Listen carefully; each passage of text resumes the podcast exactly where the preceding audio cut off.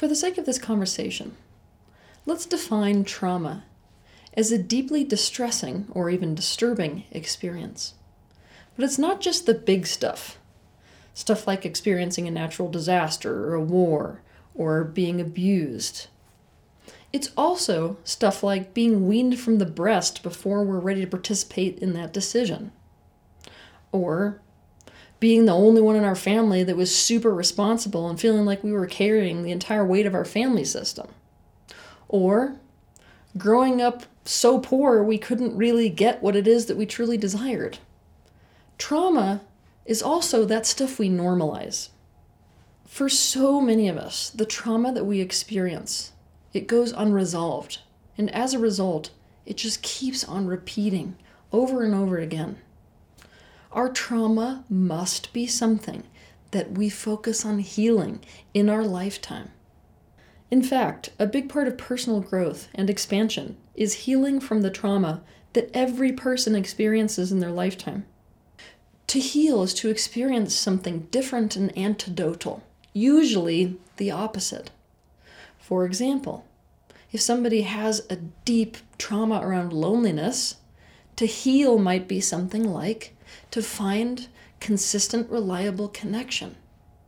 And if a person has experienced the trauma of feeling completely powerless, to heal might be something like finding personal empowerment in some way. To learn more about this, you can watch my video titled, What is Healing?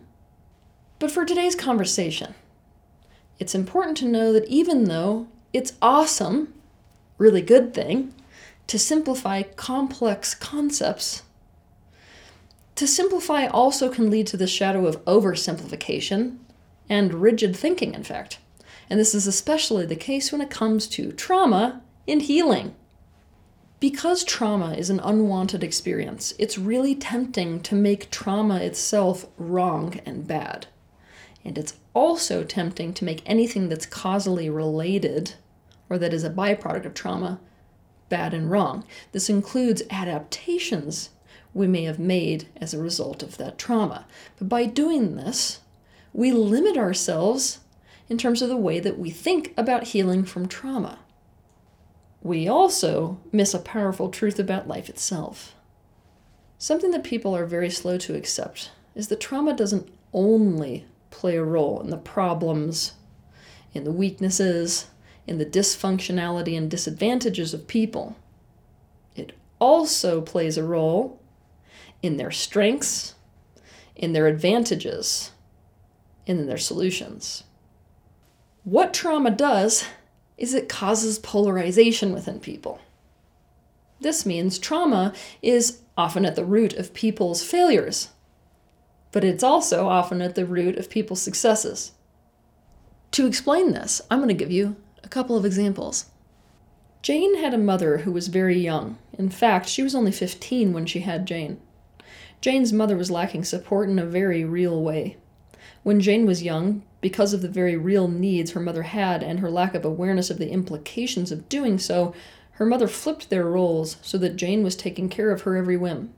In order to avoid consequences, Jane had to make her entire life about supporting her mother, from being her mother's shoulder to cry on, to rubbing her back, which was always sore, to working with her mother at her house cleaning job, even as a small child, to giving her birthday money to her mother for bills, etc. Jane was literally custom trained to perfectly support another person's success, regardless of whether she wanted this or not. This trauma led to Jane having a codependent relational style, not really knowing who she was or what she wanted, being soft spoken and disempowered. However, it also led to an incredible capacity to perceive the needs of others, a perfectly honed skill set regarding assisting others, the ability to emotionally regulate anyone, the capacity to dedicate herself to another person and to work towards success together, and the rare personality trait of taking the back seat and letting someone else shine rather than vying for attention. Brett grew up in a wealthy household. His parents, especially his father, cared mostly about one thing, and that's public perception. They put a ton of pressure on Brett from a very young age to be excellent, so that his family could use him as a kind of trophy. Brett learned that the only way he could get any approval from his family, and the only way to avoid being ostracized like his sister was, was to step into that family pressure and to dedicate himself to being excellent. He chose golf as his venue for excellence. This trauma caused Brett to feel like he had to justify his value and worth in his family and earn love. It caused him to have a core self concept of shame. It caused him to obsessively perfect his golf game to the degree that he would stay on a course for hours, sobbing from rotator cuff pain until he got the stroke exactly how he wanted it. However, this trauma also led to an incredible level of discipline, a superhuman capacity to focus, an achievement oriented personality, the achievement of greatness, incredible financial success, and a professional golf career that most people could only dream of. It's tempting when your view is limited regarding trauma and healing to jump to the conclusion that you know exactly what is in the best interests of Jane and also Brett when it comes to healing from the pain that they experienced in their childhood. For example, looking at the scenario with Jane, you're probably thinking, oh my gosh, Jane needs to be way more selfish. She needs to make herself about herself. What she needs to do is to go out there and focus on her own personal endeavors and put herself in the limelight for a change and to stop worrying about other people. It's an easy conclusion to come to. But this is only one potential healing option. It may or it may not actually be the best healing option for Jane.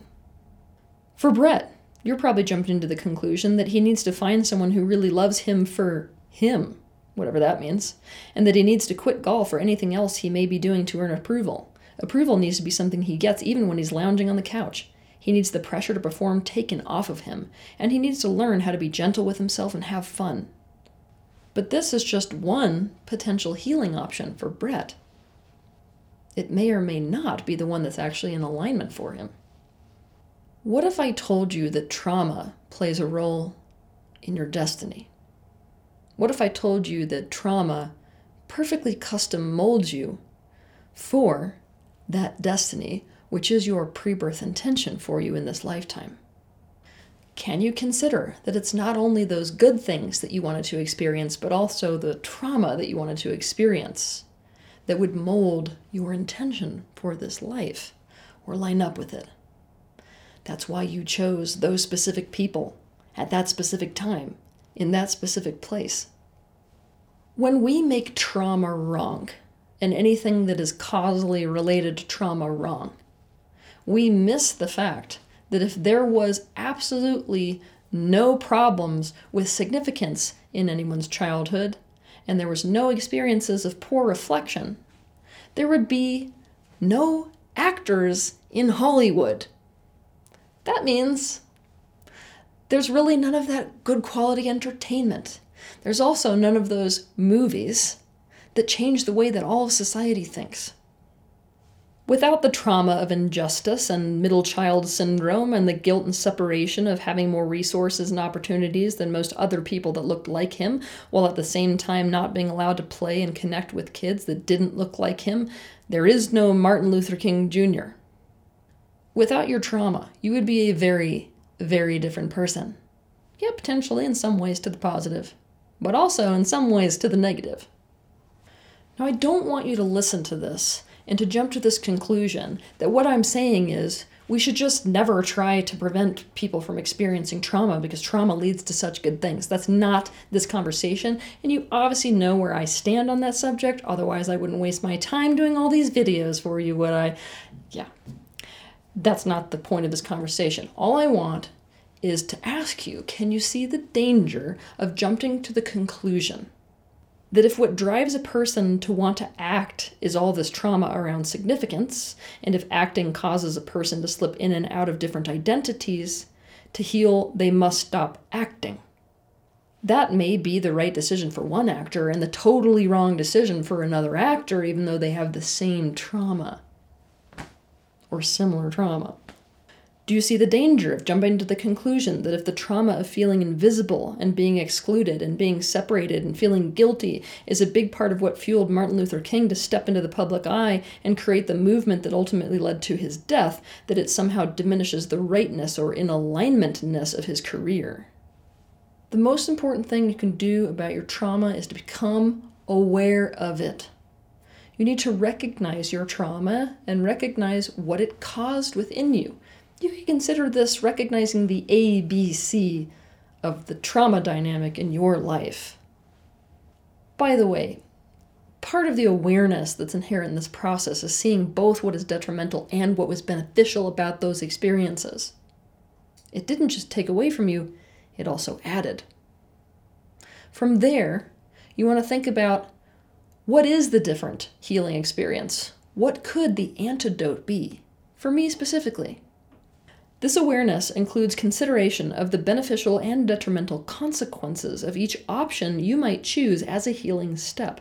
And from that place of awareness, the most empowering thing you can do regarding your trauma is to make a conscious decision with your own free will about what you will ultimately choose to do with it, knowing that the right answer for you may be to experience or be the logical opposite. Or it may be to consciously choose to align with and own something your trauma created in you, rather than to be in a pattern of determinism relative to that thing. What might be healing for you is to choose to consciously embrace something that your trauma created in you. And what's healing about it is that you have changed the pattern itself by consciously deciding to accept it, to embrace it, and to own it. Talk about an exercise in empowerment and free will. Also, doing so in a conscious way is what changes this detrimental pattern into a beneficial one. That means the way that this thing that was caused in you as a result of trauma expresses to the world will be a beneficial one, not only to you, but those around you, instead of a detrimental one. However, what's interesting about this that I have noticed is that to the outside and to the untrained eye, what this looks like is that a person is consciously aligning with their trauma. For example, Jane, in our previous example, did decide that she needed to put some serious time and effort into finding herself. So, for a time, she decided she did need to experience the opposite by focusing on what her actual core truth was. But guess what she found out? The realization she had was that she really loved to dedicate her life to the success of another person. That the feeling of putting her energy toward them, and the result being that they then achieved tangible results, made her feel like she could impact the world. And that she really hated the pressure of being the center of attention. As a result, the healing choice for her really came as a result of embracing the fact that her mother custom molded her for her destiny of being a personal assistant to a political figure and that by making the conscious choice to dedicate her life to another person's success, healed the pattern of feeling forced to dedicate her life to another person, her mother, without her free will. It was also more healing and more in alignment with her life purpose and also personal truth than going for the limelight herself and living an independent life and chasing personal success would have been. And in an interesting twist of fate, she realized that her mother literally made it so when it came to being a personal assistant, she was unbeatable. Brett decided that to heal was to do all kinds of work on his relationship patterns, so he stopped lining up with women who put all this pressure on him to succeed because really they were just interested in him being their trophy. That being said, after choosing a rather passive wife that really loved play and leisure time with him and who didn't push him to succeed in any particular way, and that being this opposite experience that was healing, on the other hand, Brett decided that the most healing thing he could do was to own his achievement drive and embrace his extreme discipline and welcome the pressure intentionally. He made the decision to keep going for greatness regarding his golf career, and as a result of making that conscious choice, he experienced the entire game of golf in a better way. Also, he realized that as a result of his trauma and what it turned him into, he had the edge on the competition, because he loved watching all the other players crack when he didn't. I'm going to spell out a truth for you that I don't want you to forget. Trauma can seriously prevent what you really want, but also, seemingly paradoxically, especially regarding your destiny, it can seriously custom forge you for what you really want. It can bend you for failure, and it can bend you for success. Don't throw the baby out with the bathwater. Your trauma absolutely took from you, but at the same time, it absolutely gave to you.